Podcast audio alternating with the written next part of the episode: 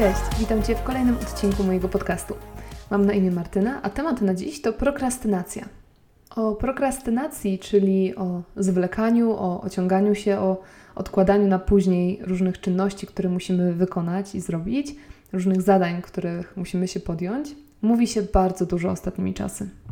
Myślę, że na każdym właściwie blogu dotyczącym rozwoju osobistego, czy psychologii, czy zarządzania własnym czasem, ten temat został już poruszony. Więc jeżeli interesuje Cię tak ogólnie, czym jest, co można z nią zrobić, skąd się bierze, to myślę, że tych źródeł w internecie masz mnóstwo. Na samym zresztą YouTubie, jak weszłam i wpisałam hasło prokrastynacja, pojawiło mi się naprawdę z miliard filmików, które tego tematu dotyczą. Więc kiedy myślałam o tym temacie i zastanawiałam się, czy w ogóle nagrywać odcinek na ten temat, trochę nie wiedziałam, jak, jak to ugryźć, bo bardzo nie chciałam się powielać i bardzo nie chciałam mówić znowu tego, co już wszyscy na ten temat mówią. I w końcu stwierdziłam, że w ramach tego odcinka nie będę Ci mówiła, czym ta prokrastynacja jest, nie będę Ci mówiła, skąd ona się bierze, nie będę Ci mówiła też, jak przestać odkładać rzeczy na później i jak walczyć z tą prokrastynacją. Takie rzeczy są w internecie, możesz je znaleźć i jeżeli temat Cię interesuje, to, to na pewno warto, bo tych treści takich merytorycznych i wartościowych jest sporo. Ja natomiast w tym swoim podcaście chciałabym Ci opowiedzieć krótką historię o tym, jak ja się polubiłam z prokrastynacją, bo tak ogólnie jest przyjęte, że to jest bardzo złe zjawisko. Jeżeli prokrastynujesz, jeżeli odkładasz jakieś rzeczy, zwlekasz z jakimiś rzeczami, to znaczy, że w ogóle masz ułomny charakter i to jest w ogóle bardzo złe i z prokrastynacją to trzeba walczyć.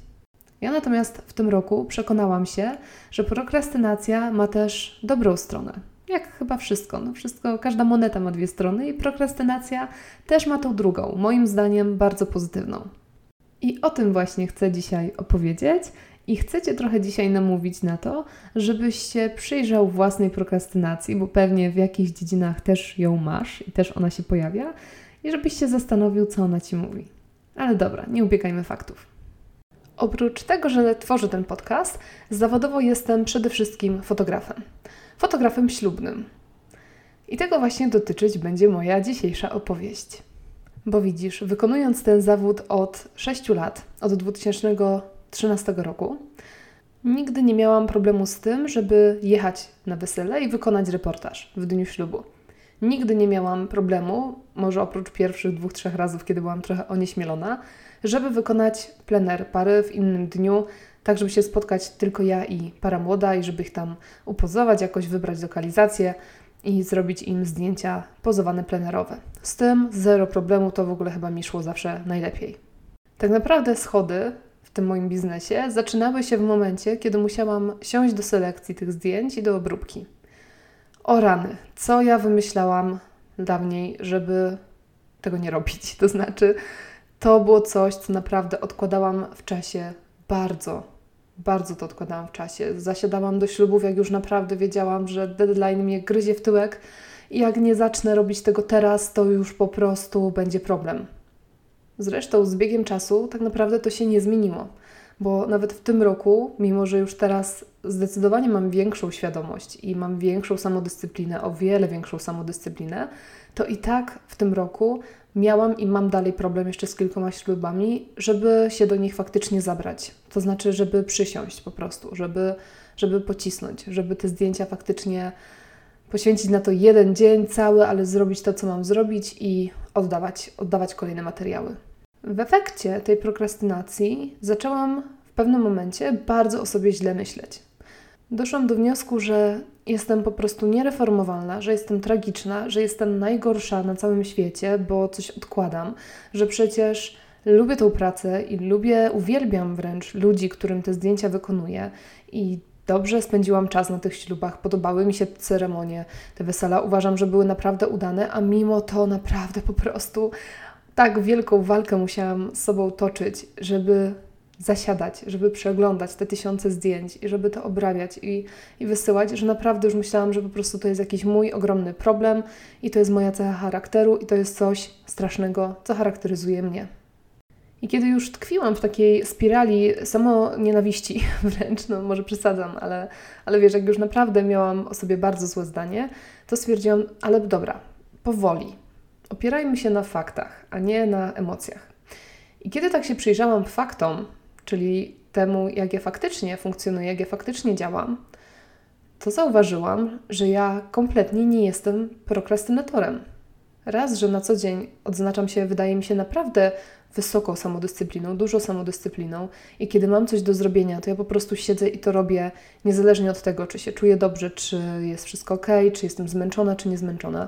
Naprawdę nie zliczę nocy, kiedy zależało mi, żeby coś skończyć i potrafiłam całą noc siedzieć, obrabiać zdjęcia i cały dzień przed tą nocą i cały dzień po tej nocy też siedziałam i pracowałam, więc doszłam do wniosku, że kurczę, no dobra, no ale fakty wskazują na to, że ja wcale nie odkładam, tylko ja po prostu siedzę i cisnę. No i zaczęłam się zastanawiać, o co w ogóle chodzi.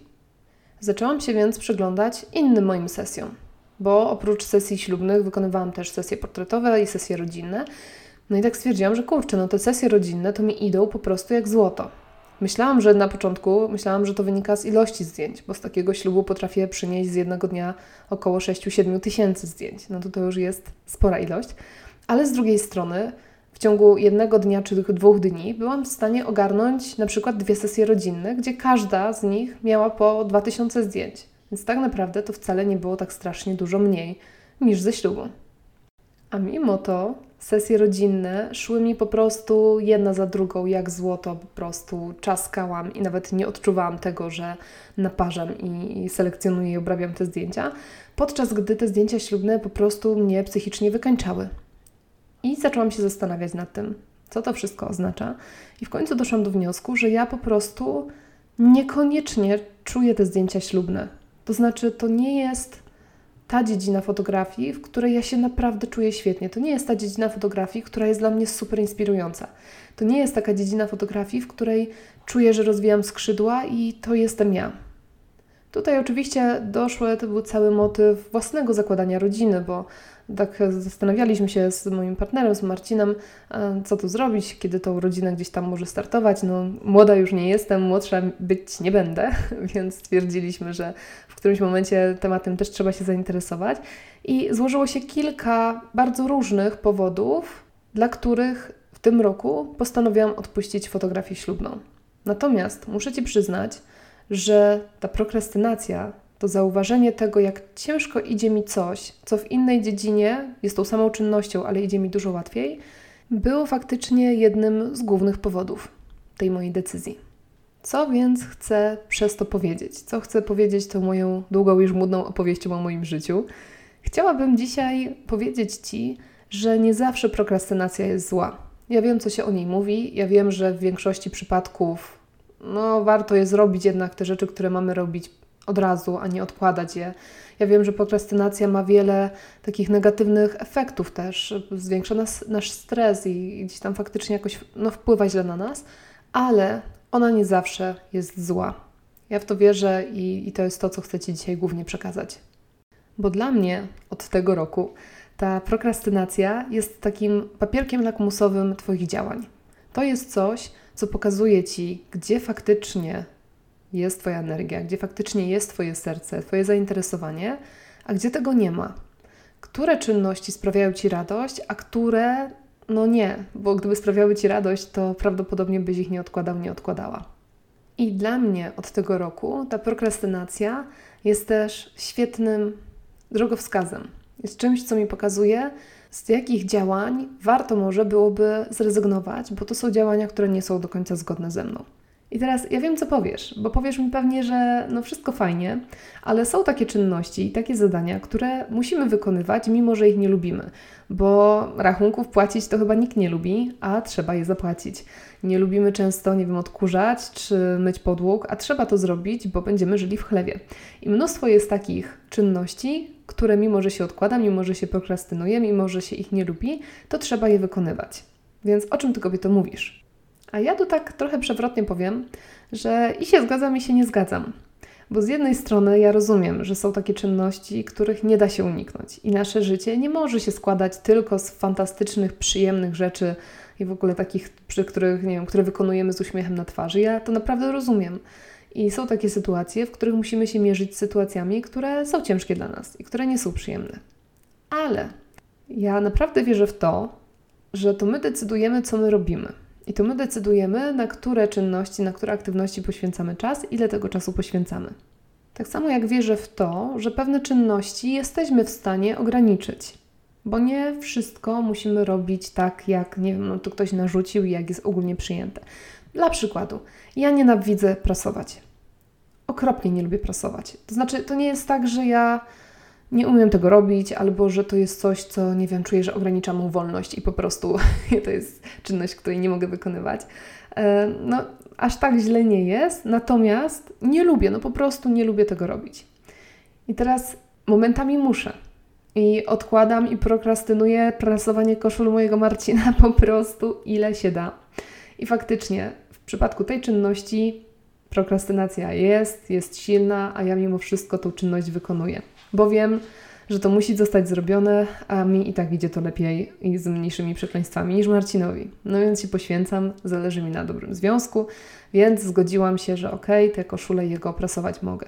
Ale z racji tego, że nie lubię prasować, to jego koszule, sześć koszul, słownie sześć, to jest jedyne, co ja prasuję w tym domu. Nie prasuję, nie wiem, takich szalonych rzeczy typu pościele, jakieś takie rzeczy nie prasuję. Większość moich ciuchów, większość moich sukienek i tak dalej, t-shirtów są z takich materiałów, których nie trzeba prasować. I ja to robię bardzo świadomie. Bardzo świadomie wybieram ciuchy, które kupuję, bardzo świadomie wybieram to, w czym chodzę i wybieram takie rzeczy, których prasować po prostu nie trzeba, bo wyglądają całkiem nieźle i to są takie materiały niemnące, ja to nazywam, czyli e, for dummies. Więc z jednej strony muszę wykonywać tą czynność, której nie lubię i którą odkładam wiecznie w nieskończoność, ale z drugiej strony ograniczam ją tak bardzo, jak tylko jest to możliwe. Drugą taką czynnością, to akurat jeszcze nie do końca doszliśmy do tego momentu, do którego chcemy dojść, ale drugą taką czynnością jest odkurzanie. Ja nie cierpię odkurzać, a odkurzać muszę i to muszę często, bo mam psa. Więc mieszkanie po dwóch dniach wygląda mocno kiepsko czy po trzech. I tak zazwyczaj odkurzam raz na tydzień, przyznaję się bez bicia, więc często te podłogi wyglądają jak wyglądają.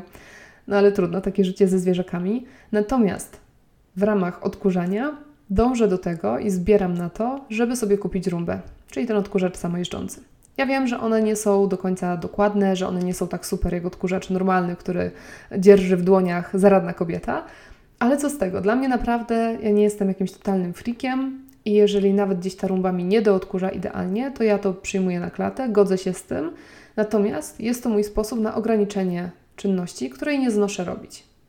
No i wreszcie, dochodząc do tematu mojej fotografii, wracając właściwie do tematu mojej fotografii, taką samą decyzję podjęłam tutaj. To znaczy, wiem, że kocham fotografować, wiem, że kocham ludzi, kocham pracę z ludźmi, ale cały czas gdzieś te śluby mi nie leżą i gdzieś cały czas odkładałam obróbkę tych ślubów i odkładałam w ogóle całe te tematy ślubne. Więc stwierdziłam, że w takim razie po co? I teraz ja wiem, że dużo osób mi powie, że no bo tam są pieniądze. Jedną z takich osób jest moja mama. Moja mama, mam wrażenie, trochę panikuje na myśl, że ja mogę nie pracować w branży ślubnej, bo jeżeli fotograf jakiś zarabia pieniądze, to jest to fotograf ślubny. Natomiast ja uparłam się, że chcę wykonywać sesje rodzinne. No i teraz tak naprawdę nie wiem, nie wiem jak to wyjdzie, bo może się okazać, że za dwa lata okaże się, że moja mama miała rację, mówiąc, że pieniądze w branży ślubnej są, e, inaczej, że pieniądze w branży fotograficznej są tylko w branży ślubnej. Może będzie miała rację, ale może się okazać, że przez to, że będę wkładała mnóstwo serca do mojej fotografii rodzinnej i będzie to coś, czym się cieszę, co mnie inspiruje, co mnie motywuje, co mnie napędza i jest to coś, czego nie odkładam, więc te sesje rodzinne zazwyczaj oddaję po prostu w dwa dni, bo jestem tak zachwycona tematem. Może się okazać, że te moje działania spowodują, że za dwa lata będę zarabiała dużo lepiej na fotografii rodzinnej niż kiedykolwiek zarabiałam na fotografii ślubnej. Nie wiem tego, to się okaże, więc tak naprawdę wrócę do tematu prokrastynacji za dwa lata i powiem Ci, czy dobrze myślałam, ale na ten moment bardzo mocno wierzę w to, że prokrastynacja nie zawsze jest zła, bo ona czasami nam pokazuje te działania, których po prostu nie lubimy wykonywać, nie chcemy wykonywać, które odpychamy od siebie, i czasami może warto się im przyjrzeć i zastanowić, czy mogę jakoś to, tą czynność, to zadanie, czy mogę to jakoś ograniczyć, czy mogę sobie to jakoś ułatwić, czy mogę to sobie jakoś uprzyjemnić, tak żeby moje życie ogólnie było przyjemniejsze. Więc z taką myślą zostawiam Cię dzisiaj.